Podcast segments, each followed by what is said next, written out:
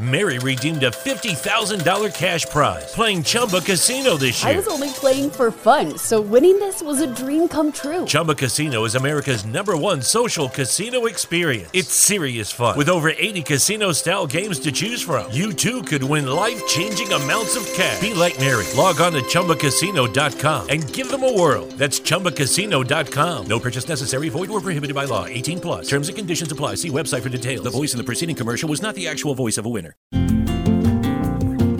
It's wintertime. When temperatures go down, the likelihood goes up that your furnace and other appliances go down with them. So don't risk a costly replacement.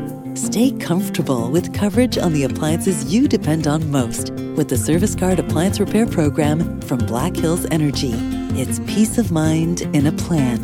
Visit blackhillsenergy.com slash sign up to learn more.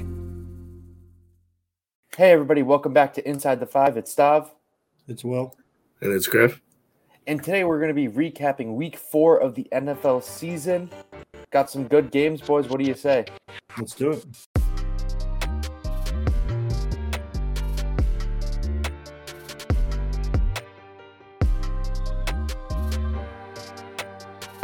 Hey everybody, welcome back to Inside the Five. Let's get started by talking about our predictions. I mean, last episode, as we do every single uh, episode before the week starts, we go through predictions, we pick the spreads, and we pick the over under.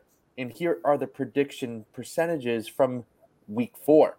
So, Will and I tied in first place for the spreads at 53%. As of right now, we still have San Francisco versus the Rams tonight, but Will and I are guaranteed to be above um, we're guaranteed to be above 50%.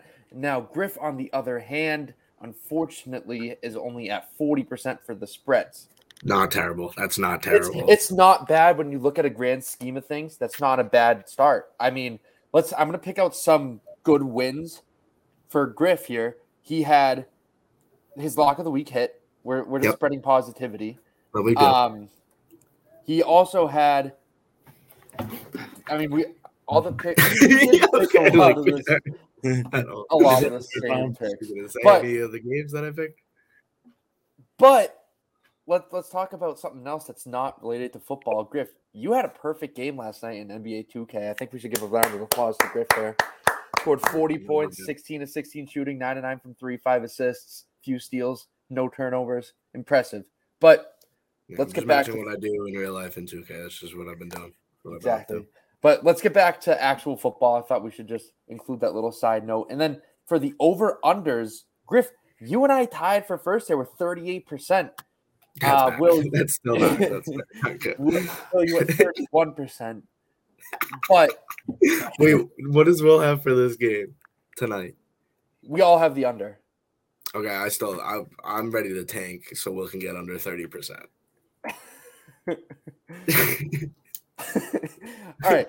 But anyways, so where where was I gonna go with this? All right, jeez. I, I had exactly what I was gonna say. But all right. Oh yes.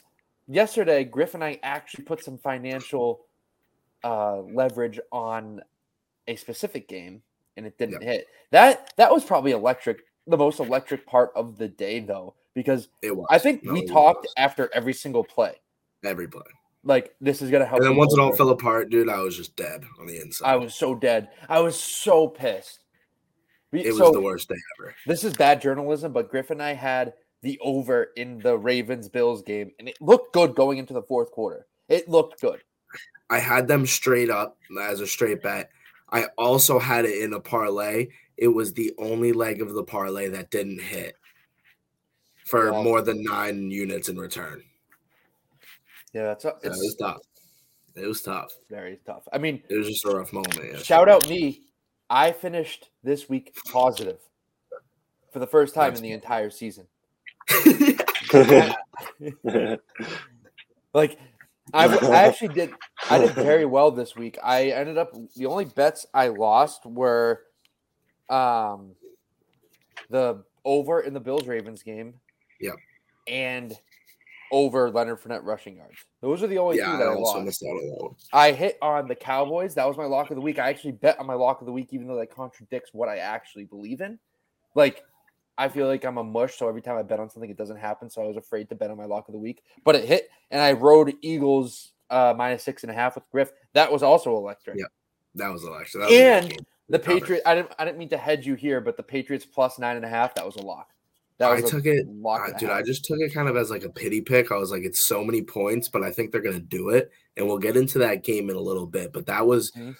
I mean, that was an emotional roller coaster for me from the beginning of the game until like halfway through the fourth, when like it started to become apparent that like we might go in overtime, and minus nine and a half is a no go in overtime. But but we'll get more in depth about that. That was a tough beat for me. All right, yeah, but let's let's start off recapping week four, which great slate all around. I thought every single day was had a lot of good games. We were in for a very entertaining week, and we said this even before the week started. We said that this is going to be a good week, and it lived up to expectations. Starting off, especially with Thursday night, uh, the Bang or the Dolphins at the Bengals. The Bengals debuted their whiteout uniforms, and unfortunately, we saw probably one of the more disturbing injuries when Tua Tagovailoa got hit, landed on his head. He was out, and Amazon Prime made to made sure to show the replay about 45 times so we could see what happened. Oh yeah. And got taken to the hospital, stretchered out. Scary injury. Um, but uh, we're we're here to talk about football. We're not here to be doctors. But I mean, I thought the Bengals played well.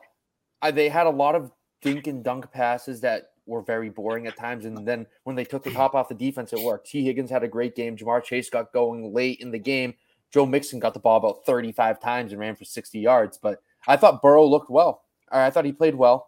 And I'm excited to see how the Bengals continue to put it together.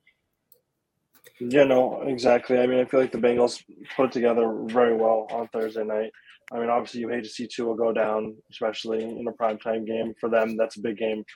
Obviously, we don't know what his status is going on for the rest of the season. I don't think yet. So it'll be interesting to see what they're going to be able to do with Teddy Bridgewater as their backup. Yeah, and I want to say that um, you know, when Tua came out with all that happened, Teddy Bridgewater did step up and he kind of filled into that role, which is kind of tough not to do when you have, I mean, Tyreek Hill, Jaylen Waddle, and Mike Gesicki as your dump down, you know. Um, and Teddy B came through, and I, I actually have a lot of trust in Teddy B. Remember, before the season started, you know, it's only been four weeks, but Tua kind of earned that job in the first three weeks. It was very obvious. Young guy, I mean, he scored what five or six touchdowns in that one game. Um, but before the season even started, we are talking about like when is Teddy Bridgewater going to come in, and when is this Tua thing going to be over? So I, I really don't think that the Dolphins will fall off too much. Um, I liked the Dolphins in this game. Um, that was a bad miss for me as well. But you're right. The Bengals did very good in the game. I like their defense as well a lot. Um, it was kind of one of those games that they had to scratch it out. They ended up get, getting up about two scores. So um, I feel like we're going to see a lot of games exactly like this from the Bengals this year. And I mean, they're only going to get better, I think. I mean, they were a good team last year, and this kind of happened with them where they started off a little bit slow and then they got hot towards the end of the year. That's bound to happen again. And their offensive line, they're still clicking, they're still learning. They didn't really play well, but they're still, it's all chemistry. Once the chemistry clicks, I think the Bengals will be fine.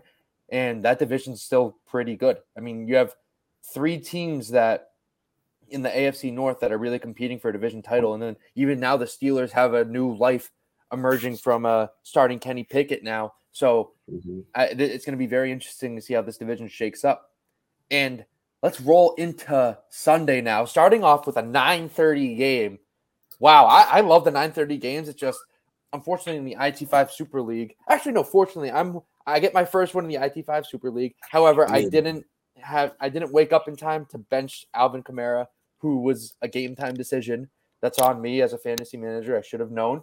But this was a great start to Sunday, boys. I mean, that was probably the best finish we've seen in a London game in a while. I mean, yeah, it, it's. I feel like every time we get to these London games, the scores end up being like seven to three or something like that, and it's not even like a defensive shootout or defensive battle. It's like a nobody can get anything going. But um, I feel like if there's any two people to actually do something in London, it's Kirk Cousins and Andy Dalton because now, like, that was their one shining moment to be like superstars across seas. Um, and Andy Dalton came in and had a great game. Um, I was happy that Jameis was still in London. Uh, I feel like he deserved it, and I was ready for him to come back in the game. And at the end, when the Vikings uh, drilled that field goal to end it, Jameis Winston thought it was off and like ran onto the field, thought they won.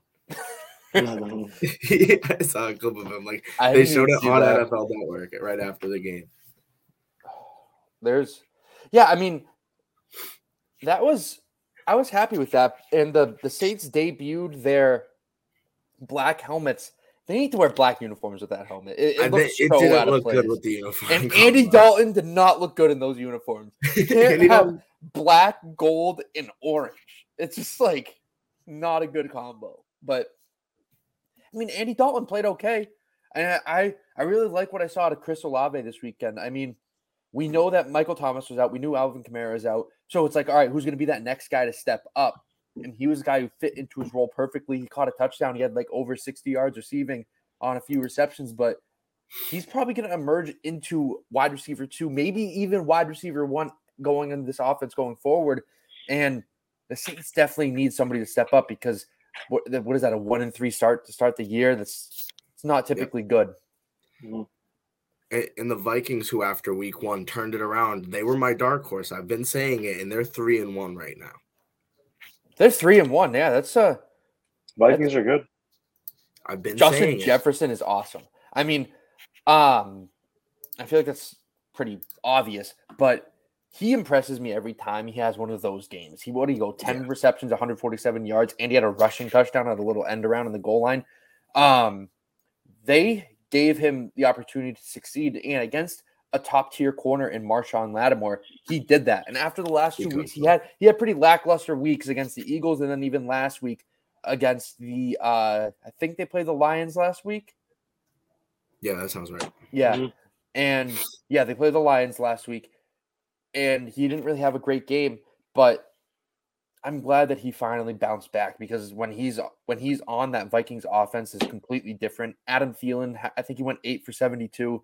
Dalvin Cook really didn't do that much, but still when that Vikings offense is going, it's good, it's very hard to stop them, especially in Tottenham Spurs Stadium. That, I mean, that's their home. They, they might as well just play there every week now. Because if they're going to do well. that every week, like you're not going to see that from Kirk Cousins every week. No. He stinks. He's literally, it was a literally the literal opposite of prime time. He's literally at nine in the morning. That's a perfect time. Yeah, it's perfect. Like I low key, I'm not gonna lie. I woke up at 9:45 and turned it right on before I even ate breakfast because Mm-hmm. I like woke up and it was like the first drive was already over. I was like, oh my goodness. I Yeah, knew there was a 9:30 game. I had the alarm set, and then like I was just I woke up snooze. and I went down because I, I was home this weekend. I woke up and I went downstairs and my dad didn't know it was on. My dad turned this game on, and I kid you not, we sat in our living room and watched football all day. And like, Yeah, we That was the drove best part, 9:30 after the Pats. 11. Yeah, after the Pats game, um, he drove. He was driving me back. My mom was in the car, and she was like, "You didn't do anything all day." I'm like, "That's such a lie. We watched football all day. Like, all day. that's something very important to us." My dad was like, "Sunday's the Lord's day of relaxation. You can't bother me on Sunday." All right, so let's get into the one o'clock slate of games. Griff, your Seahawks putting up a whopping 48 points. This is a scorigami game, which I didn't even know. I think what was the final score of the game? Was it 48 to 48 45? 45. I feel like that sounds like a much- common score. yeah. I, I feel like that sounds like a very high scoring. I mean, obviously, it's a high scoring game. They've almost Yeah. 100 points put up, but We've seen like- a lot of points be put up in NFL games. Yeah, so I, I was surprised to see that was a score, scorigami. But Griff, give me your initial thoughts. I know we kind of talked about it yesterday, but I want to hear a little bit more a day later, Victory Monday for you. Um, yeah, it's a great victory Monday. Um, you know, Geno Smith uh, through four games this season has a completion percentage of seventy-seven point three. Um, that is the greatest um, completion percentage through for any starter through four games in NFL history. So that's a big start for Geno. Um, we may be going a little too fast because let's be honest here, Geno's like 45 years old at this point, and I'm about ready for Bryce Young. But this was a great win. Geno did it in the air, 320 yards in the air, two touchdowns, no interceptions. He had a QB rating of 91.3, which is like, I mean, you can you can compare this to Jared Goff, who threw for four touchdowns with one pick, and his rating was 121. Below that, I mean, he he's been doing his job. We've not been asking him to do too much. Just give it to your playmakers. That's exactly what he does. He found DK for 150 yards. Tyler Lockett added on 90 of them. He fumbled on a punt return. I don't know why Tyler Lockett is still returning punts when we have Dee Eskridge. Um, Rashad Penny had an absolute day. I've been saying that we should start um, oh. that we should start Kenneth Walker, and I'm going to stick with it. I I think that the way that the O line is playing, that any running back can go back there and do it. Rashad Penny a little bit more physical, so he's been getting it done. It's been a great. I, it's been a great when I started laughing, I thought you were about to like say, "I've been saying Rashad Penny should be the starter." I like just like, but no, you you stuck with your guns, and I appreciate yeah. you doing that. And and I still think Kenneth Walker should be the starter. And he's I, not getting enough reps. No, I 100% agree. I watched a little bit of the highlights. I couldn't, unfortunately, watch that whole game just because I don't have Red Zone at home or direct, whatever. But this was an awesome game to watch. It was a good viewer game, and we saw a lot out of the Lions offense as well, coming in from an outside perspective here, where Jared Goff was making a lot of tough throws, and these receivers were going up and making plays for him. It's just the Detroit Lions cannot put it together on all three phases of the ball. I mean, it's one week the defense plays well and the offense stinks. Oh no, you actually I take that back. The offense has been awesome. They've scored the most points in the NFL through four weeks, and it's they are the one and three. So it's been it, the defense. The defense is really struggling. Special teams are struggling for the Lions. There are three uh, phases of football, as we all know. You have to be good on all three phases to win football games. Um, the Lions are. I feel like they're a team who you trust their defense. Like just uh, based off the eye test and their head coach, yeah. like, oh, Dan Campbell, you trust that defense. No, the offense is carrying them, and yet, imagine putting up 45 points and losing. And it's, they haven't they haven't lost a game by more than four points this year. Their their largest margin of defeat has been four points all year. They're a covering machine. We might have to take that into factor going into next week. They were favored in this game though. Underdog covering machine. They have been they have been covering though. Like against the Eagles, they covered obviously. Against the Commanders, they obviously covered. They won the game by eleven or nine points. And then against the Vikings, I think they were dogs by like six, and they covered. Yep. Mm-hmm. All right. Um, it was, a, it was a great game though. It was a fantastic yeah, was a game. game.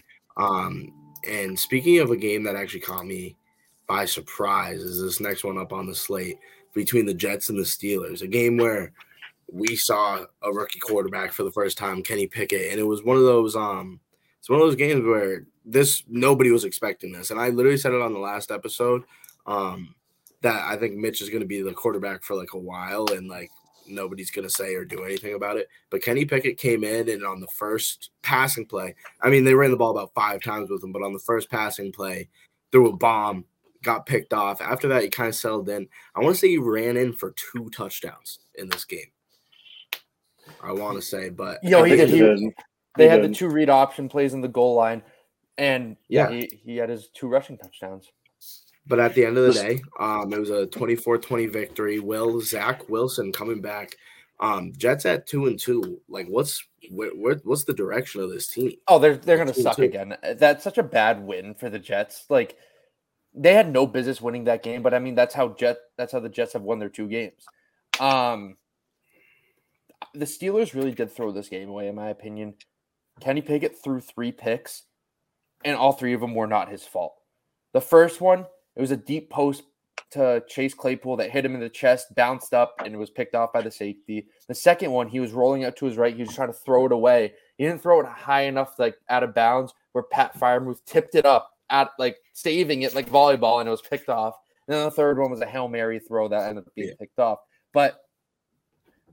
if I'm looking at the Steelers here, they have a direction now. Like it, it, feels like this team's revitalized. It seems as if like Mary redeemed a $50,000 cash prize playing Chumba Casino this year. I was only playing for fun, so winning this was a dream come true. Chumba Casino is America's number one social casino experience. It's serious fun. With over 80 casino style games to choose from, you too could win life changing amounts of cash. Be like Mary. Log on to chumbacasino.com and give them a whirl. That's chumbacasino.com. No purchase necessary, void or prohibited by law. 18 plus. Terms and conditions apply. See website for details. The voice in the preceding commercial was not the actual voice of a winner. They are rallying around Kenny Pickett, and I'm excited to see what they do. I mean, maybe now this re like allows Najee Harris to continue to or to pick up where he was last year.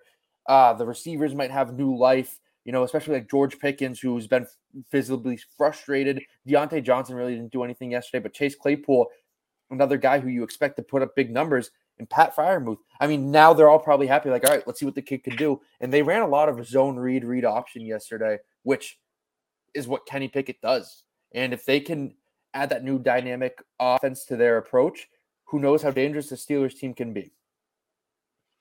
Yeah, I mean, obviously, I mean, Zach Wilson being back now for the Jets could mean bigger things for them. I mean, they do have, I mean, they have been playing pretty well on offense. They do have weapons. Their defense definitely does need a little bit of work, but they didn't play too, too bad.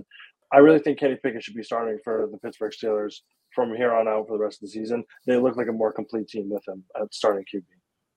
And that's that's the question. Like Kenny came into this game, but what does that mean for the future? Like who's going to be the starting quarterback even coming up this next week? Like I don't know. It has Yeah. to be Kenny. It, it has to You be would Kenny, think. but but I really think it's gonna. I really think they're gonna do the same thing. I think they're gonna have Mitch go out. They might go him- back to Mitch, yeah. They might go back to Mitch, and then as soon as he messes things up again, they're like, "All right, Kenny Pickett's more than enough for us to come." I mean, he did run in for two touchdowns. Obviously, those three picks that he threw, I wouldn't really consider his fault at all. I mean, he gave them a good ball. His receivers didn't come down with it. They they just the their receivers really fumbled the bag for him. Mhm. I think if they give him more reps on the offense, I mean, they're going to be able to do good things. I think he has the skill set. He has the receivers. Their defense is good. They can be good with Kenny Pickett. Mitch Trubisky just isn't it. Exactly, Will. You said it perfectly. The receivers really did fumble it for him. And um, how I like to look at rookie quarterbacks, especially, is imagine what they can do with a full week of practice. I don't like when you throw a rookie in at halftime or whatever they did.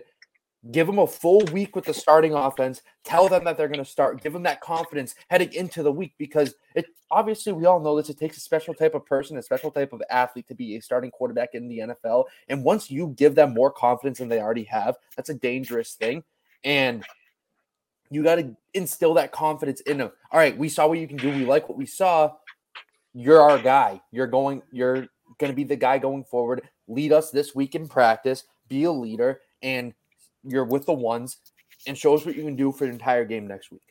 I think they if they don't do that, they're really gonna fumble the bag with Kenny Pickett. Like not entirely. I think there's still obviously ton and ton of upside with him, but like in terms of for the rest of the season, if they don't start him next week with that same mentality, he's gonna think he those three picks were his fault, and he's gonna be Mhm. down on himself. And as soon as he comes back in, let's say in two to three weeks, and he throws a pick that's genuinely his fault, he's not gonna want to play. Like, Exactly. He's just gonna like he's gonna be down on himself. And one thing that uh, Kenny Pickett did actually very good um, in this game was give the ball to George Pickens. You know, we, we've been waiting to see what he can really do um, if you feed him a little bit. And I guess it was the rookie to rookie connection, but Kenny must like George Pickens because he finished the game. This was his first 100 receiving yard game in the NFL. He didn't come down with a touchdown, but I mean, over 100 yards. I want to say he had like six or seven receptions. That must feel pretty good to get started here. And it's week four, and there's a lot of time. And I feel like kind of like how we see on the Cowboys, you know, the practice squad connection between uh, Cooper Rush and Noah Brown. Um, that's kind of what like you could say about this rookie connection here with Kenny Pickett and George Pickens. And those are two guys that, in my opinion, have way more potential than the other two that I just talked about from Dallas. So um, if you keep Kenny in, just build that chemistry up with this young team, have a younger quarterback, even though Mitch isn't too old, have a young quarterback that has a lot more potential uh, than Mitch Trubisky does. We've seen what Mitch Trubisky can do. Um, you know, he got carried by his uh, uh, defense in Chicago. He did just enough to get to that one NFC championship game. But we don't even know what, what Kenny Pickett can do yet. So why not give it a shot? You're a Steelers team that you have the defense to be a win now. Your offense is missing a few pieces. But what if they can you know, put a few together during the draft, and that's what they did. George Pickens, Kenny Pickett, take a shot here. Like it's it's a tough loss to the Jets, but that's his first game. Let him settle in, see what happens. I I, I really think that that could be a duo, you know, mm-hmm. this year between the two rookies. Not not like a duo where George Pickens finishes the year with a thousand yards, but I think this could be something that they could take to the next level if they want to. I mean, get back to the playoffs. Exactly, and it's mm-hmm. always good to see a young tandem working together well. And this entire Steelers offense is very young. I mean, I think Chase Claypool is probably their oldest receiver, and it's his what fourth season in the NFL. So yeah, something like that. That's that says a lot. So I think we should move on to the next game. For like three seconds, the Bears at the Giants. Good job, Saquon Barkley. The Giants are three and one. Congrats. Saquon played quarterback in this game. Didn't throw, but he played quarterback a lot. Oh Wildcat, yeah, because both Daniel Jones and Tyrod Taylor got hurt in this game. I love Saquon, Saquon by the way. I, I, think I told you this yesterday, Griff. He's probably my favorite yeah. running back in the NFL.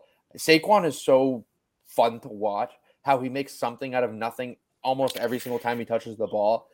He's so versatile. A, a dream running back for any single franchise to have. And he had 146 yards on 31 touches. Like he was getting it done. Yes. Against a decent uh, Bears run defense as well. Yeah, that's like their claim to fame is their run defense with, I mean, that front line and then Roquan Smith down the middle. Like they, he just ran it all over them. And in a game where they literally did not have a quarterback for the end of this game, um, they still managed to put up points in every single quarter, which was, I mean, impressive. They did it in almost like the least or like the worst way seven seven three and three th- from the first through the fourth quarter but 20 to 12 is a big win for the giants and now they are also at three and one it's big for them like especially for their division that division is very open up obviously we don't know what's going on with daniel jones i didn't even see this game so i don't really know what's going on with him he uh, yeah, didn't he have didn't he have to come back into the game after tyrod taylor was was out. Yeah, Saquon like, was in there for like two drives. They they ran like read option every single play, like a wildcat read option every single play. And then after that, uh, Daniel Jones came back in and like was just terrible. Yeah. So uh, uh, that's pretty much it for that game. I don't really think anything was worth noting. I mean, still the same thing. The Bears aren't throwing the ball, which that really. Speaking of instilling confidence in your guys, you can't must think either they think Justin Fields sucks or they don't have the confidence in him to. The the coaching staff definitely does because he's not throwing. He hasn't had a game where he's thrown more than twenty five passes. Yeah, not so, completions, attempts, which yeah, is insane. It's, it's unfortunate because Justin Fields, I think I said this last week as well, was a guy who I wanted on the Patriots coming out of the draft, and I think but he, ob- pretty good. Obviously, he has talent. It's just you hate to see that the Bears are wasting it. So speaking of a bunch of wasted talent, the Titans at the Colts this weekend. Um, this game was pretty bad. Uh, Derrick Henry returned. He actually played football, played well, but on the other side of the field, Jonathan Taylor sucked again, and he's having a really bad start to the year. And the Colts are one and two and one. Yep. One, two, and one. Yep. it's just ugly start for them. In a like we say this every week, in a year where we thought the Colts would run away with this division. Yeah, I mean, I don't really know who is going to win this division at this point. I mean, obviously, Texans, the Jags. Uh, like the Jags actually have. I was just going to say the Jags might be a sneaky team to come at the top of this division. I mean, the Titans don't look that good at all. Obviously, the Texans stuff, and the Colts are in that middle area where, like, some weeks they look really good, and other weeks when they're bad, they're really, really bad. Yeah, the, I mean, it's not even embarrassing to say that the Jaguars are going to win this division because they've played the best football throughout their four weeks. I mean, they had a bad loss to the Commanders week one, which everyone was like, oh, the same old Jaguars. But then they come back weeks two, three, and even this week against the Eagles, very good Philadelphia Eagles team on the road, and they only lost by one touchdown, basically. I mean, and they, lost, they lost it in the 4th mm-hmm. Um, in a big way, and, and a big reason for that loss was because Trevor Lawrence losing four fumbles. Yeah, that can't happen. That but I mean that that was also a great game where um they they were kind of covering throughout the whole game, and then the Eagles minus six and a half um that we had um kind of came through and got it done. But that's against a very impressive, the only undefeated team in the Eagles. So um, I'm not scared about the Jaguars in terms of you know going to like the championship game or to the Super Bowl, but I mean they could easily win this division. The South stinks. Yeah, Yeah. They can be. I feel like the AFC South is the new NFC East, where the team that's going to make the playoffs is going to suck in the playoff, or the, the winner of that division is obviously going to make the playoffs and then suck in the playoffs. It's like a bye for whoever that fifth seed is to face the fourth seed. And that's probably what's going to happen here with the AFC South. It there's no clear favorite and there's no team that's playing really well. So let's move on to the next game with featuring another AFC South team. But who cares about them when our Los Angeles Chargers are back? Austin Ekeler is back. He scored three touchdowns. He did everything. He's he proved why I picked him fifth overall in fantasy. I I was very happy with how the Chargers performed. They battled through adversity and they got the win. Agreed. And I believe this was my lock of the week. So bolt up victory Yes. Monday. Yep. We'd love to see it. Um, this is a perfect game for the Chargers to come back after a rough week against the Jaguars, who we obviously just talked about. But I mean, good win for them. Austin Ekeler is fully activated. I believe he got his first touchdowns of the Yep. year Yep, He's this back. week. So first Austin ones of the year. Fully back. He had, you know, two on the ground, one in the air. Um, he was making up for a couple of weeks that he missed out on. Justin Herbert, by the way, I mean, has is still slinging the ball. I don't know. He there's no way he's hundred percent healthy right now, Mm-mm. but I feel like it's gonna be one of those Matthew Stafford situations where just like nobody talks about it. Um, but I mean, two touchdowns in the air, 340 yards, and when you can see Ekeler rush for 60 and, and receive for 50 yards, add on three touchdowns to that, that's exactly what we need from this team who currently doesn't have Keenan Allen hmm and Mike Williams with 120 yards as well, which was very good. It's what we need. And the defense even played well. They had they forced uh or they got two interceptions off of Davis Mills, who uh one of them came from Adderley and the other one from Bryce Callahan. Good to see Bryce Yep. Callahan being acclimated into that defense. And did JC Jack? Yeah, JC Jackson played. He had a uh, he had a tackle. but he, I mean, that's the good thing with He, he had a bad PI too during this. I, I didn't see that part, but it's always good to see when a corner's out of the news because it, usually that means that they're not being targeted other than that one time. But I do kind of want to mention a few things from the Texans because, like we said, the AFC South is terrible, and they very well could actually win this division because because of how bad that division is.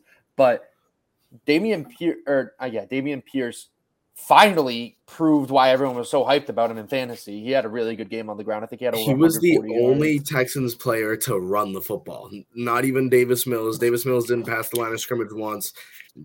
Rex Burkhead got five receptions for 39 yards, and he also scored a receiving touchdowns, but he didn't run the ball once. Dameon Pierce had 14 carries, and that was those were their only 14 runs of the whole game.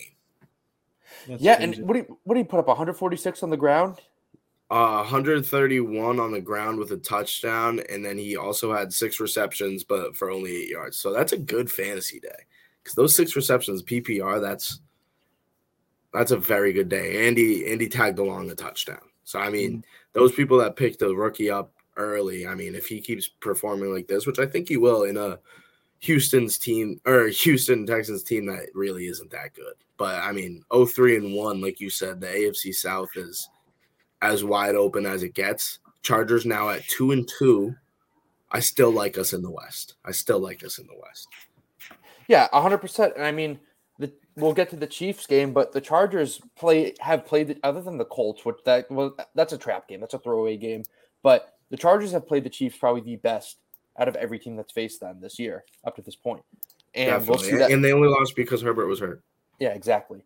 And another guy on the Chargers I do want to talk about is Gerald Everett. I mean, he's stepping in and playing t- uh, that tight end role very well. He's becoming a security blanket for Justin Herbert. I think he's almost caught a touchdown in every single game that he's played from Herbert, other than last week against the Jaguars. But um, Mhm. I'm excited to see what this offense looks like fully healthy because you have so many weapons for Herbert. I mean, obviously, you have on the outside, you have Keenan Allen, Mike Williams, Josh Palmer. Now you have Gerald Everett and Austin Ekeler out of the backfield playing well. That, that's a scary offense, and I, I cannot wait to see what happens with that team. Definitely. I, I'm very excited. I mean, it's a it's a great day to be a Bolt fan. It's a great day to be a Hawk fan.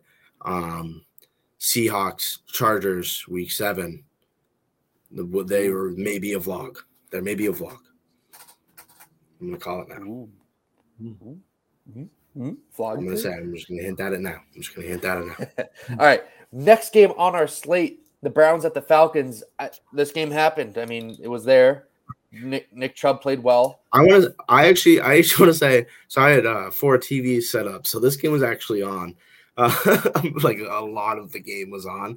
This game was actually nuts. I'm not gonna lie.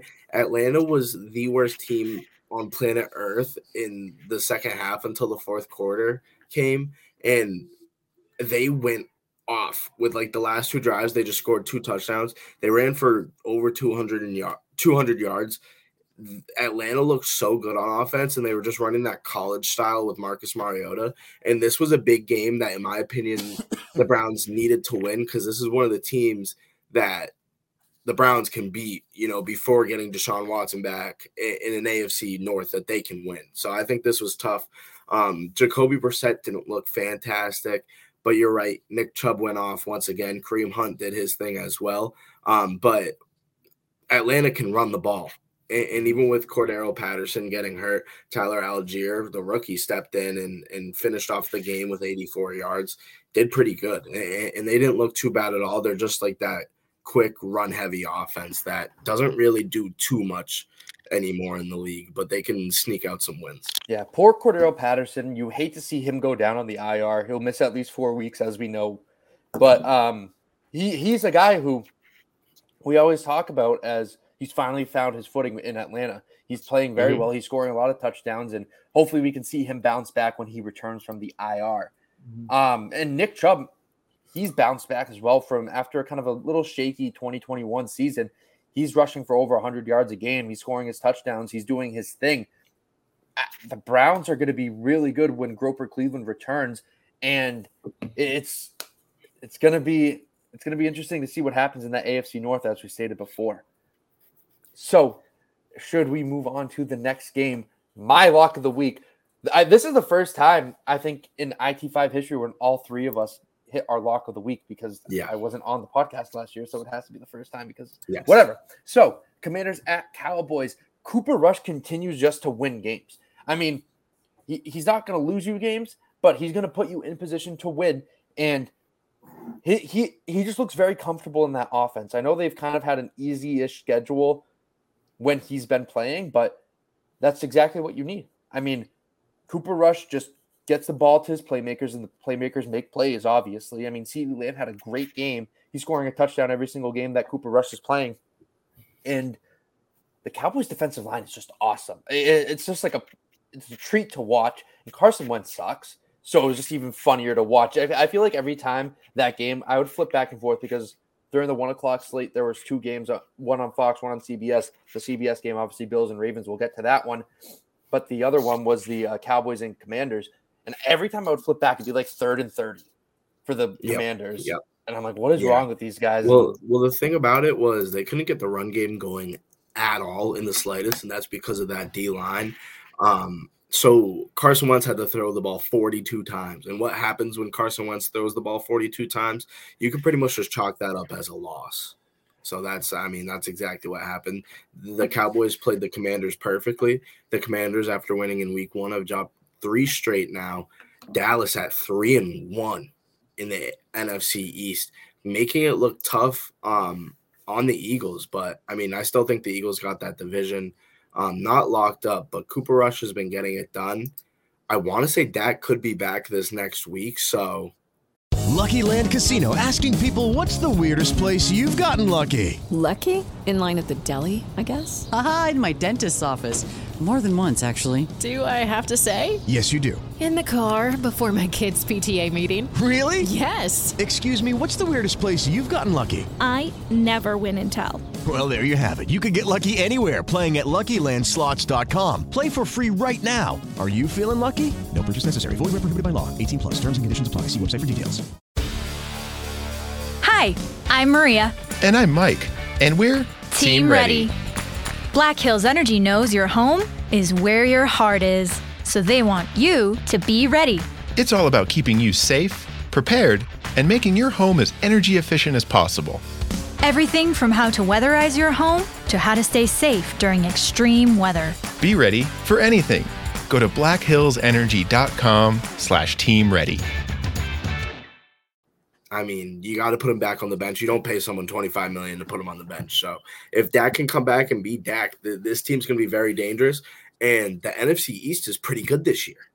I was gonna say I, I was like to hope that when Dak comes back, this Cowboys team gets even better. I would hope with Dak's skill set, yeah. they can utilize their offensive weapons even more than Cooper Rush has. Which I mean, Cooper Rush has done quite a very good job on getting it to everybody. And he, he's playing like a starter out there. He's not even playing like someone who is the backup. Like he's really playing like someone who's just going to win them games. Obviously, like we said, he's not someone's going to win or lose just by himself, but like he'll get wins for you for sure. Obviously, the Commanders having a bad three week stretch after that first week. But this division is actually shaping up to be pretty decent. I mean, mm-hmm. you kind of hope that the Eagles are probably going to win this division, but who knows if it that coming back that they could put up a fight against the Eagles. Yeah, I mean, I think with the trajectory of it, I, I think the Cowboys sneak into the playoffs for sure mm-hmm. in a wild card spot. And it's really all up to Dak. Now, I think the big difference between Cooper Rush and Dak is that Dak is playing with a lot to lose and he knows who like I mean he's been there for a while. He knows who his boys are, like CeeDee, obviously Zeke, um, Michael Gallup finally coming back. He scored a touchdown today, or not today, but on Sunday. Um, but a big person that I think that should continue to get reps out there and should get a lot of touches, even with Dak coming back, is Noah Brown. And I talked about him a little bit earlier on the episode uh, when comparing him with his relationship with Cooper Rush because they played on the practice squad together for like a year and a half. So, I mean, that was like he was wide receiver one on the practice squad, obviously. Cooper Rush was the quarterback of the practice squad. So they know each other very well. Noah Brown has been very good through the first four weeks. Um, and, and I'm expecting him to low key step into that wide receiver too and I know it sounds crazy, but I, but I really think he could be a good wide receiver too. Give Michael Gallup some time to get off or get back from this ACL injury. By the way, played today with a touchdown, didn't wear a knee brace. I was gonna say like he definitely can play that wide receiver too, and they can almost just have two wide receiver twos with Gallup and Noah Brown. I mean, like they both they basically kind of play the same style a little bit, and I feel like if they can just utilize both of them almost the same amount, until Gallup is 100%, like you said, they will be very good. Yeah. Boys, sorry to interrupt, but I just made a trade in fantasy and I want to hear your initial thoughts on that. Ready? I'm going to be one and three, so I need to shake up the locker room. I I receive Terry McLaurin, Melvin Gordon, and our sweet prince, Justin Herbert. And I'm trading away Aaron Rodgers, Drake London, and Najee Harris. I like that. I needed a quarterback. I don't love Aaron Rodgers right now. No. Um, Najee, it, it, hurts a little bit to give up Najee Harris just because. Um, and what I'm scared of is Melvin Gordon fumbles all the time.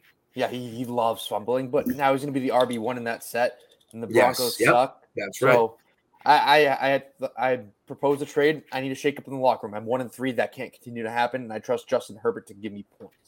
I like that. That's a new quarterback. That's a real shake up. A good shake up in the locker room, but I need it. And um, I'm excited to see where. Oh, I have to change my fantasy team name now because it was centered around Aaron Rodgers, but it'll now be centered around Justin Herbert. My team name was using ayahuasca. All right. um, sorry, I kind of zoned out for a little bit. I was doing business with that trade. Continue. All right, but all right, we'll move on to the next game. Um, good trade. Um, but I mean, I guess we'll keep it in the East with the Eagles. Um, 4 0 now. In a big cover. They won the game by eight points against the Jags, who we said at two and two. They're kind of one of those two and two teams that could easily win their division. Um, Trevor Lawrence threw the ball 23 times, didn't do too bad, two touchdowns, one pick, but he lost four fumbles in this game. Four fumbles, the most I want to say in NFL history, um, or at least in the modern era. I saw it on social media yesterday. But Jalen Hurts has come through. He's done it again. Um, didn't throw for one, but he ran one in. Miles Sanders had a fantastic day. This is such a ground and pound team that I mean, can run the ball all over you, and that'll break the break break open deep for AJ Brown for Devonta Smith at some point to maybe step in in a rainy game in Philly. Just a great game, and, and this is a great team stop. Yeah, no, 100%. I mean, excuse me, this was another game that you and I were talking about throughout the event, and I wasn't really nervous at any point. I know that the Jaguars went up 14 nothing early. I think they started off with a pick six, and then they end up scoring on a touch, like an offensive touchdown, like a five yard out route to Jamal Agnew or something like that. But I was never nervous for this game for the Eagles. I always thought that the Eagles would end up coming back and winning, and they I knew up, they would. They were down. I mean, they were down fourteen nothing to start. They were down fourteen nothing, twenty in the second quarter. Yes, they were down fourteen nothing, and they covered six and a half, which is unbelievable. What a comeback! Um, Griff, you're no, I'm sorry, this was not your lock of the week. I don't no. know why I thought it was, but it was going to be my lock of the week. That's right. That's right. We talked about that briefly, but um, I, I'm very happy that the Eagles played well. Um, and they're just gonna. I mean, AJ although they couldn't pass the ball that well, AJ Brown still had what five for 95. Yeah, Th- that's yep. awesome. And this Eagles team is really becoming a threat, and I'm very excited to see when the Eagles and the Cowboys actually face off because that's going to be an awesome game. It's I think those are two game. very good teams. The strengths and weaknesses for both of those teams combat like head to head. Like the strength two of weeks. the Eagles, yeah, the strength of the Eagles' rushing attack versus the defensive line dominance of the Cowboys, and vice versa. Stuff like it, it's going to be a great game, and I yeah that I'm very excited for that game. Good. All right, and then let's move on to the next game. We have probably the game of the one o'clock slate: the Bills at the Ravens. The Ravens choke away another big lead. They went up. They were up twenty to nothing, right, against the yeah. Bills, and they lose the game. I feel like John Harbaugh tries way too hard to be like. I think it was twenty three. I think it was twenty three. Sorry. Yeah, you know, you're right. You're right. You're right. They they try way too hard to like, or he tries way too hard to be that risky, go for it, coach. Like, try blah blah blah. Dude, you got to take the points, and especially when it's sloppy conditions. It's fourth down. It's a long three. You you you got to kick the field goal. You go up three, and then you force the Bills to actually go down the field either tie it or go for the win. But they're not going to waste the entire clock and kick a field goal like what actually happened when you failed that fourth down. Yeah, and you know a game that me and Stoff had as a bet, the over. Um, after the first half, we had pretty much locked it up. This was gonna hit, no doubt in our minds. Baltimore in the second half didn't score a single point, not one point. They didn't score a single point. Um, the over, which was set at I want to say fifty point five, um, we were close. We, we were, damn close, close. And, and, all it really took was for Baltimore to score on that big drive that they had in the in the fourth quarter. There was about, I mean, I think they got the ball at the beginning of the 4th mm-hmm. They took it down to about six, five, five or six minutes, and then ended it by going it for it on fourth down and didn't get it. Didn't. Oh wow, English is so hard because uh, I'm just so upset about this game. They didn't end up getting it, and, and, that kind of deflated the whole thing. The Bills just ran the clock out, not by actually running the ball, by but just giving like dump downs, all that fun stuff, um, kicking a field goal to end the game. It was an absolute heartbreaker when it came to the over under of that game. And Griff, my favorite part about betting over under is when it gets down to the nitty gritty and it, the percentages aren't looking on your side and you start doing math like, okay, yes, all yes. we need is this, this, and this. this I think it got to, points, this this amount of time.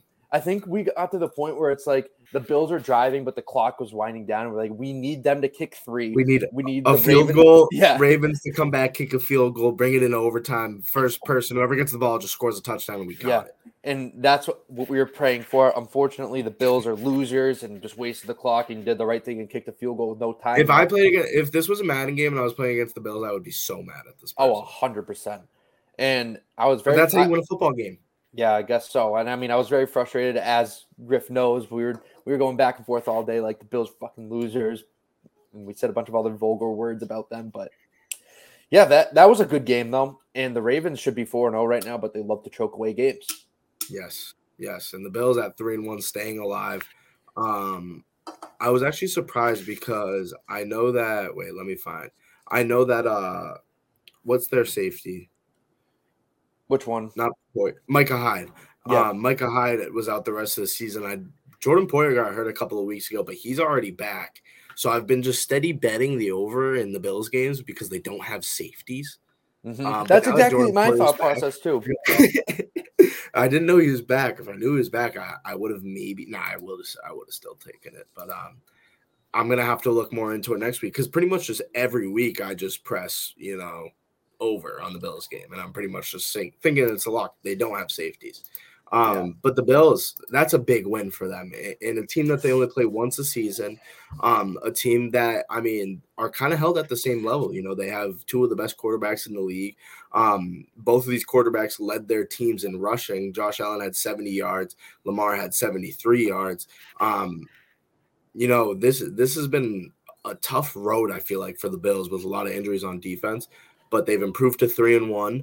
And I mean, I don't mean to get into the emotional side of Tua, but I mean, when you're just looking at it on paper, that kind of opened up the East for the Bills. Oh, 100%. And that, I feel like what if Tua was healthy for the entire season, like, I mean, he hopefully he comes back and he's healthy and they don't rush him back and whatnot. But the Dolphins were on pace to win this division. I mean, they had the tiebreaker over the Bills, and it's going to be one of those things where we're going to ask the what if question throughout the rest of the year. And Unless Teddy B prevails. We'll see. I'd rather have them start Skylar Thompson just because he's a cannon. And that would be awesome to just see him throw 80 yard touchdowns to Tyreek Hill every play. But it, I mean, this division's still up in the air between the Dolphins and the uh, the Dolphins and the Bills. I think I, I don't think the Dolphins are going to trail too much, like or lose too much ground, especially because they have that tiebreaker. They're three and one, so are the Bills, and we've seen better things out of the Dolphins compared to the Bills. I think the Bills only play well when they have a chip on their shoulder. There's no chip on the, the Bills' shoulder right now. Like everyone expects them to be the best team in the NFL. And that's not a good thing for this Bills locker room. So I, we'll see what happens going forward, but it's going to be interesting to see how the AFC East shakes out. Let's now that wraps up the one o'clock slate. Let's head to the four o'clock slate. The Cardinals at the Panthers. Swear to God, Wow. last week. What was that? I felt like they played last week. Dude, I dude, I could have swore the same thing. I'm not even kidding. I don't know why I thought they played last week.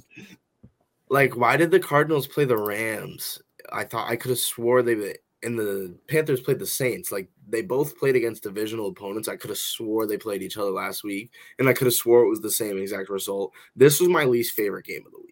Oh, 100%. I think I'm just going to continue to start saying that every time I see Kyler Murray play football. Him and, And Baker Mayfield has been atrocious. Yeah, I loved this game. This game literally happened. If you saw it, which hopefully you didn't, we keep it going. Yeah, I had this game on. So the four o'clock slate, I had four TVs. There's only three games going on in the four o'clock slate, so I had to subtract one of the televisions. Um, so this game was on a TV. I didn't watch it. it's on a TV. I, I was looking at. I mean, the Broncos game was on, and then um, what was the other game on? The Patriots game, obviously. I just didn't even watch this game. Like my my eyes were completely off centered from that game. I, this game was terrible. Yeah, it's it's unfortunate because I like Baker Mayfield. I've always rooted for him, even back in his Oklahoma same. days. But he's just struggling right now. He threw two picks. He lost a fumble. Um, McCaffrey hasn't really been getting it going. But this this Panthers team, it's another team that's very talented. They can put it together. It's just a matter of if they will. And Mm-hmm. that defense is kind of lacking. But the offensive talent, it's kind of weird how they're not putting it together. You have Christian McCaffrey, DJ Moore, Robbie Anderson. You got three guys who can just make explosive plays. DJ Moore's a solidified wide receiver one most offenses. So hopefully they figure it out because you don't want to see Baker Mayfield struggling. And he had a really bad quote after the game when he was like, I don't care if the fans are booing us, we'll figure it out, stuff like that. You can't say you don't care about the fans just because of the backlash you'll get. But yeah, um, this game happened. Kyler Murray sucks. Worst team in the NFL, the Arizona Cardinals. Next game on the slate, speaking of the worst teams in the NFL, we have the Denver Broncos versus the Raiders. And Josh Jacobs ran for a ton of yards and had two touchdowns. And the Broncos suck. The Broncos are terrible and they're a disgrace to watch. And I feel bad for Javonte Williams. Those are my only comments about the game. Yeah, the Broncos suck, and I guess the Raiders are fine, but the Broncos just suck more than the Raiders do. I think the real test is next week for the Raiders. No matter who they play, I don't even know who they play, but it's still a test. um, the Chiefs. Yep, it's That's a big test. That's a Definitely a big test. Test. most definitely a test. That's a good call from you, Will. Look at that. Um, but this game was a game um, where I think the winning team was wearing the black and white that day. Um, and I'm not talking about the Raiders, but I mean, this was chalked up as a win at, for the Raiders. It's as simple as that. The Broncos stink. They're the worst two and two team in the whole league. The Raiders are a better football team than the Denver Broncos, and it doesn't matter. You take away standings, all of that. The Raiders are better than the Broncos. Um, I would even argue that Derek Carr is better than Russell Wilson, especially this year. If you want to go back to the numbers, he is. Russell Wilson has been struggling, um, whether you like it or not. And Melvin Gordon fumbles like five times a game. And Javonte Williams, who is, I mean, the young shining star on this team, is now out for the season. This team is in shambles, and I and I've been saying that they aren't going to do good. And I've been saying that Russ isn't going to get this team around him, and that's exactly what's happening. The Las Vegas defense was actually amazing in this game. Like actually amazing in this game. Um, I'm trying to figure out who it was. Amik Robertson had the craziest scoop and score of all time, where the ball literally just ended up in his hands and he just outran everybody to the end zone. A fantastic game for the Vegas defense. Um, like you said, Josh Jacobs ran for a ton of yards. Davante finally got over 100 yards receiving. Um, just give him the ball and you'll be fine. And I think that's another thing where we um like we said earlier, this team just needs time to gel a little bit, I think. I think we kind of Yeah. jumped on the Raiders a little too much. They have a lot of talent, and I've said that about a lot of teams too, but they have talent at the quarterback position. Derek Carr, I think, is a very solid quarterback. And what's crazy is he threw for 188 yards, and 101 of them were to Davante Adams, and that's exactly the recipe of success. That's He- that, yeah, like, exactly. we- I think we best said- receiver in the league. I think we said this last episode. You force feed Davante Adams. He's a, a top three receiver in the NFL. He's open. You give him the ball, he's going to make a play. And look what happened. You win the ball when you force him the ball. He had nine receptions, 100 yards. Josh Jacobs, another guy who we said you got to force him the rock. 28 carries, 144 yards, and two touchdowns. That is exactly what the uh, doctor drew up. Josh McDaniels finally listened uh, inside the five. I think he listened, and Uh, yeah, you probably look what listened to the happened. Yeah. Up, um, Josh? I, I want to say, um, Davante Davante Adams is the best, most established wide receiver right now in the NFL. You know, Jay Jettas is a great wide receiver. He could be the best in the league. He is not the most established. Davante Adams has been doing this for years now, and just because he has a different quarterback doesn't mean that he shouldn't be getting the ball as much as um or as or as little as he did in the past couple of weeks. Like he's been amazing. He's going to continue to be amazing. Just give him the ball and you will win football games. That's all you need to do because that defense, if they play like that, they're going to be pretty good this year. And I mean, in a tough division, I think that they don't really have as good as a, a as good of a chance to get into that wild card, you know, going up against the Chargers and the Chiefs. But with the Broncos falling apart, that helps them out a lot. Oh, 100%. They need to start utilizing the key players they have because if they don't, they're not making the playoffs. Yeah. That's it. Speaking And it's teams- playoff or bust for them. Yeah, speaking of teams that aren't making the playoffs, the Patriots went to Green Bay and faced the Green Bay Packers. Obviously, this ended up being a very good game, and it's Bailey. Zappe time in New England. This was a win for New England. I just Oh, wanna say- 100%. I'm, I'm just going to say a little bit because of obviously this is you guys' team, so I'll let you handle it after that. Um, this is a win for them. Bailey Zappe, first off, didn't throw a pick. You brought it into overtime against someone that's going for three straight MVPs right now. Um, and Bailey Zappe went in 10 for 15, 99 yards in a touchdown. That's a win. That's all I have to say. About 100%. game. You guys can And- take it from me. All right, I want to say a few things. This might sound like I'm jumping the gun. Mary redeemed a $50,000 cash prize playing Chumba Casino this year. I was only playing for fun, so winning this was a dream come true. Chumba Casino is America's number one social casino experience. It's serious fun. With over 80 casino style games to choose from, you too could win life changing amounts of cash. Be like Mary. Log on to chumbacasino.com and give them a whirl. That's chumbacasino.com. No purchase necessary, void or prohibited by law. 18 plus. Terms and conditions apply. See website for details. The voice in the preceding commercial was not the actual voice of a winner. Hi, I'm Maria. And I'm Mike. And we're Team ready. Black Hills Energy knows your home is where your heart is, so they want you to be ready. It's all about keeping you safe, prepared, and making your home as energy efficient as possible. Everything from how to weatherize your home to how to stay safe during extreme weather. Be ready for anything. Go to blackhillsenergy.com slash team ready.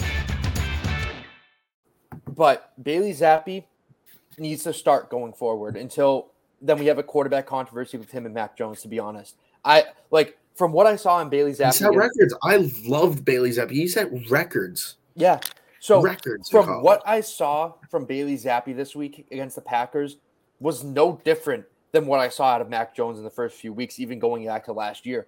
And I mean, I don't want to really talk about the first few drives just because the nerves and whatnot. You you started off backed up, but he still did his job. He's a guy who I think has more upside than Mac Jones, to be honest. I mean, like you said, Griff, he set records in college. Yeah.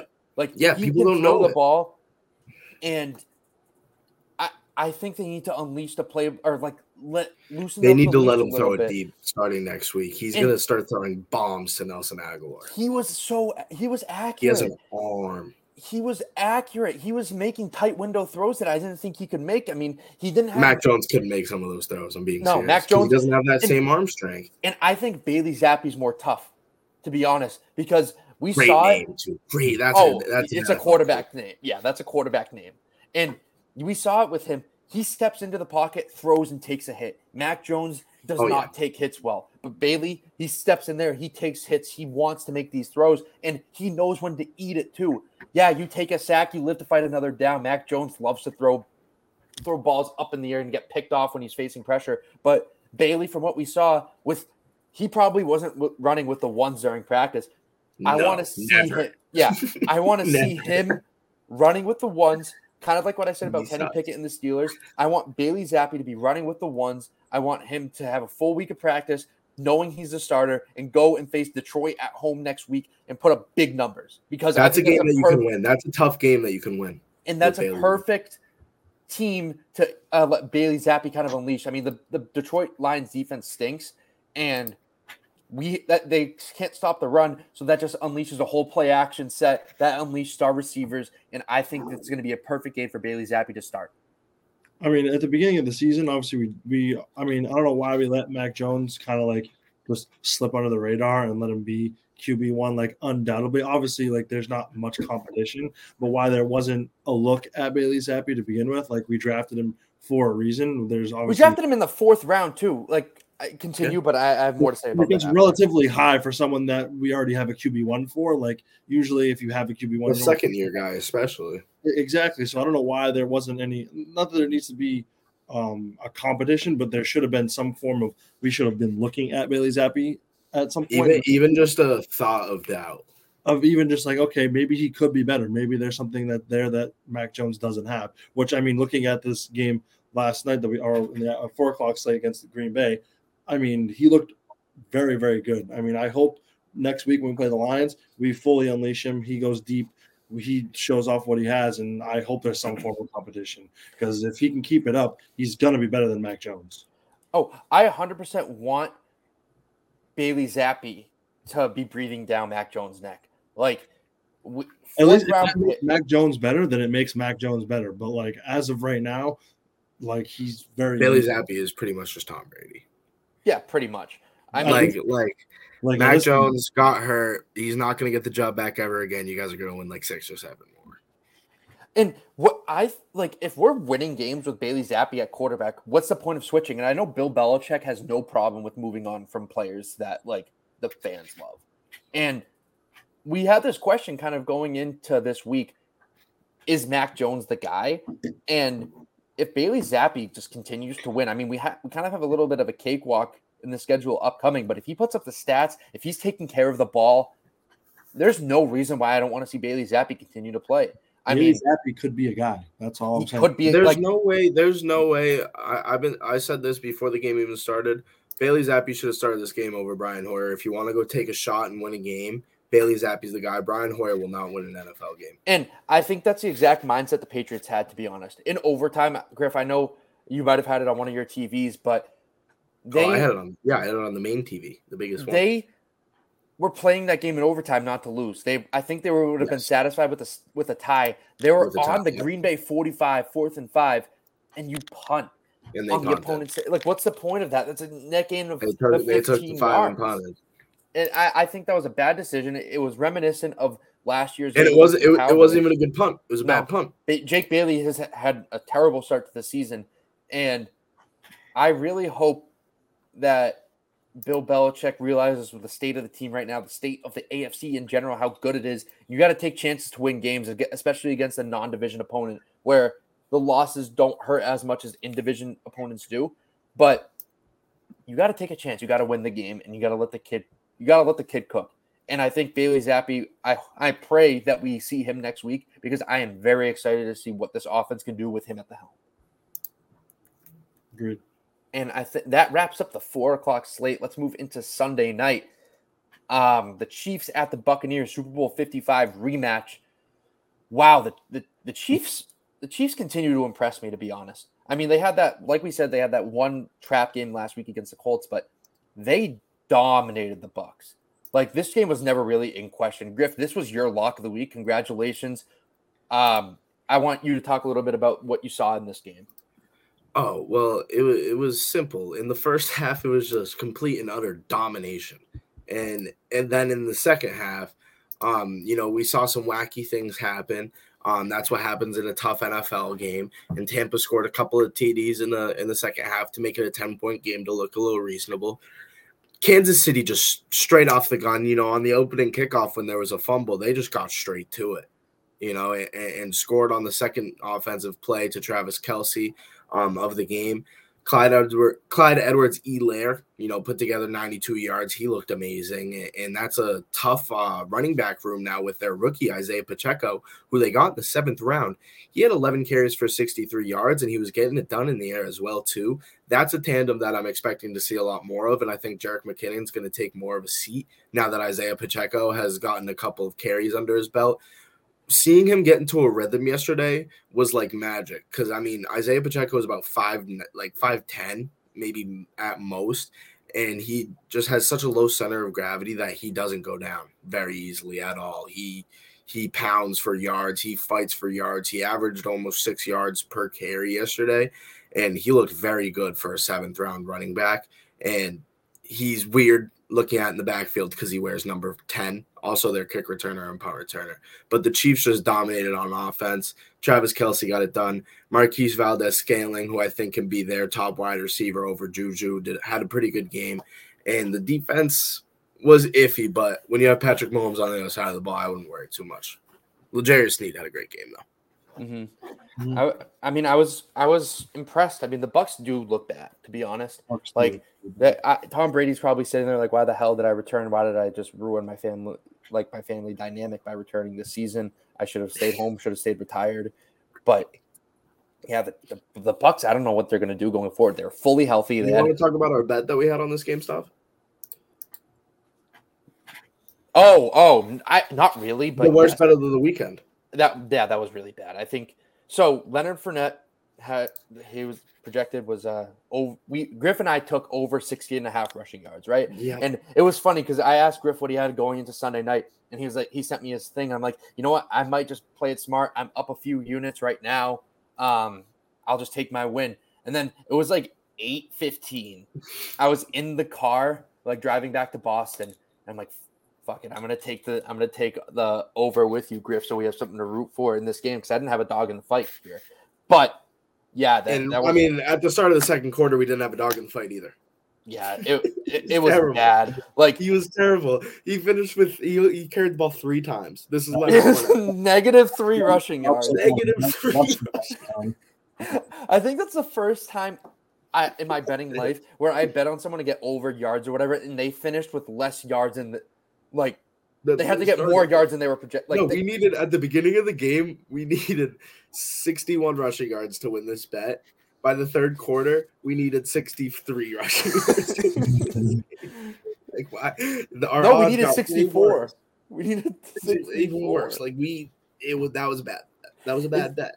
You know, it was funny. I I was- was on it, and then all of a sudden, last night when we were playing 2K, so I was like, "Oh, nice receiving touchdown for that. And then he was like pissed about it. I was like, what? I was like so confused. He had 60 yards in the air. the I Bucks. don't. I, he had more receptions than carries. He's Leonard Fournette.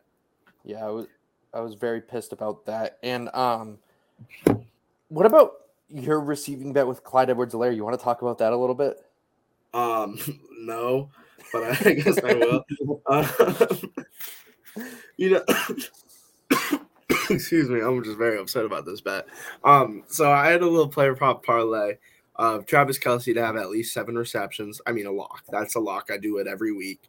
Um, throw it into a parlay with something around the same odds to make around 30 bucks. Um, so to pair up with at least seven receptions from Travis Kelce, once again, which is a lock, um, I was like, why not throw some money on Clyde Edwards-Helaire to catch to catch some uh catch some passes today. How about 28 receiving yards at plus 250? Um, that gave me a lot of value. Um, I thought it was a great pick. 28 yards. Um, he finished the game with one reception for two yards. which is absolutely terrible. Just a bad weekend of betting. Um, Sunday night was really the cherry on top of my terrible betting Sunday. Um, I it was bad. It was bad, and I need a very big reset. Um, tonight I have Cooper Kupp anytime touchdown. That's all I have. Um I'm I might ride that with you.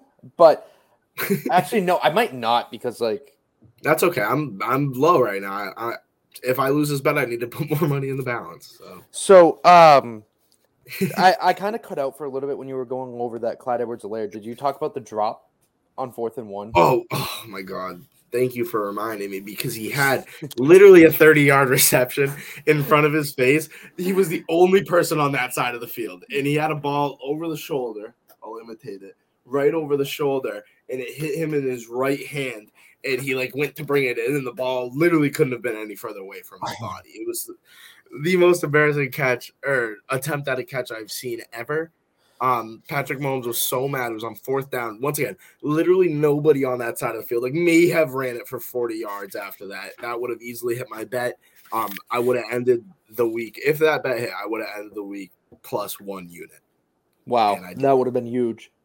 Yep. And I didn't. So we're down. We're down. I'm not going to talk about how much we're down because this is an official betting show, but we're down. It's a new no, Griff, Griff, it's a new week. You're even on the week. Technically, yes. No, you're even on the week. That's how we have to look at it. We're not we're not a betting show. No, no, we're not. Um, but I do want to say, um, I actually have some stat standouts of this week. I have two names that I want to throw out there. Um, and, and this is good because the first week that I'm talking about my two standouts, I'm thinking after every week I'm going to pick two players that were my standout players of the week. One from the AFC, one from the NFC. If y'all would like to join me, um, you definitely can. But I'm going to pick one player from each side at the end of each week. Um, how about two defensive players here? Two corners, two rookie corners, one from my team, one from yours. We have Tariq Woolen, we have Jack Jones, um, both catching pick sixes, both catching very impressive pick sixes. Jack Jones, Tariq Woolen, my standouts of the week. Those are great picks, and I'm gonna I'm gonna hop onto this uh, bandwagon here, going with standouts of the week. One AFC, one NFC. NFC first. I wanted to start off with, or no, I'm gonna go with AFC first. AFC, I'm gonna go with Josh Jacobs because he's a guy who really hadn't had a good first three weeks, and he bounces back 144 yards on the ground, two touchdowns. That's exactly what we wanted to see out of him. I benched him in fantasy, which hurt a lot. and I'm going to go to the NFC side. Another guy I benched in fantasy, Miles Sanders, had another oh, Yep, I great had game on the fantasy. ground. He started him. Started him. Yep, you did the right I- thing. He was like an early round pick for me. I have a lot of trust in him. yeah, he was for me as He's well. But I one. I benched him, and And I played J.K. Dobbins this week too. I started a total of Najee Harris, who got me 7.4 points, Tony Pollard, who got me 1.3 points, and Jeff Wilson Jr. is going tonight against the Rams. I really wish I had, right. and I also benched J.K. Dobbins. This is I played, another league. I played J.K. Dobbins who had 22, Yep. and I played Miles Sanders who had 29 points. Yeah, so JK, as you can see here, JK and Miles Sanders on my bench. Watch the YouTube. Yeah, that's half point PPR in my league. I lost 20.3 points. That's a difference of 13 points from Najee Harris, and 28.6 points. Another 27 points I could have gotten from Miles Sanders. And what am I down right now? Would that have been a win? No, I'm down by like 100 right now because this kid put up 170. So, oh my goodness. Yeah, no, Yeah. I uh, I took a big win in me and Will's little money league over here. Two and one. Will, you over there, three and zero, but not looking too hot this week. Yeah, no, we took a loss this week. I was gonna say I was gonna put this on you guys' uh, stars of the week with a fall of the week with Rashod Bateman. He's actually had a pretty deep, pretty bad last couple weeks. So I like that. I like that. Throw him, throw him down when he's down. Kick the and also, and also Cam Akers, he hasn't played yet, but like I'm kind of just like assuming he's just not gonna have a good week. he just hasn't played good ever. I like that. So yeah, so every week, every week, um, we will do our standouts of the week, but just one of us like randomly has to at least say one person that just didn't do good. Okay. I, I have a few in mind for next week. That's going to happen. I guarantee we already know who's gonna be. I know who's gonna be bad next week, but I don't know who's gonna be good, so I won't hit any bets. everything for Cam Akers tonight. Cam Yeah, no, Akers is off. I can I just say who my bad player of the week is going next week? Yeah. Russell Wilson on Thursday night. So was mine. So was mine. So was mine. So was mine. Um, 'Cause I got Russell Wilson. I have a dude. There's a few guys. I I'm sleeping on Tom Brady next week. Mhm. Who do they have? They have the Falcons. Tough game for them. you didn't you didn't know before you just said you're sleeping on it. No, he's not. you saw your McCliggett there to find it. That's funny. All right. They play the- no, the, AJ Terrell's going to lock up um, Mike Evans. It's going to be a big game for AJ Terrell. He's been having a great season. He might be my standout of the week come next week. Ooh. Yeah, so who knows? Um, but to finish up this episode, um, Will's still in first place lock of the week. We all hit this week. Congratulations, everybody. Will was three and one. Um, me and Stav still sitting at two and two at five hundred. Um, anybody else have anything? Jersey bet is a go so far. Oh yeah, because yeah, at the end of the season you have to buy a jersey. Will, um, if you wait, wait, what was the actual bet? Is it if you as long as you don't get second place, So I have to win. win or lose, but you cannot get second place. If you get second place, then Will has to buy a jersey bit from us of our choosing. I think that's what we said, right? Um, oh no, Stav has to buy a jersey. Oh, that's right. That's right. That's right. Stav buys a jersey. I- Yes, I'll buy yes, it. I'll buy a jersey. I'm gonna get jersey in this jersey bet. Well, all right, wait, hold on. Before we actually log off, are we doing a jersey bet for the Super League? Yes, I think I think it's just whoever wins the Super League gets a jersey. The other three split it. I think that yeah, that makes Mhm. sense. And it's someone on their team. Yes. Yes. Okay, yeah, that's primarily primarily the reason why I want Ja'Marr Chase from Will. that's like a main reason. Yeah, I need to turn it around. I got my to- first win. I need to turn it around so I can get a uh whose jersey would I get? Jahan Dotson. Speaking of jerseys, actually, I just recently bought a jersey. It's coming in soon. Um, Why did we not did know the about self this? jersey bet over there? Uh, it wasn't a self jersey bet. It was actually just more of like I needed the jersey. It was due. I was due for one, but we'll, you Herbert? guys will see it soon. It's Herbert. It's Herbert. It's definitely Herbert. No, because the Herbert is the jersey bet for the end of the year. Oh yeah, that's true. It's Derwin James. I I don't know if I put my money on that. But yeah, um Mike So like Williams. I said, Yep, I called it. it's Nasir Adderley. Um Got it. Kyle actually. Van Noy. Yeah, really. But uh yeah, I think that's gonna do it for this one. Um we will catch you guys on Friday. Have a good week and peace. Peace.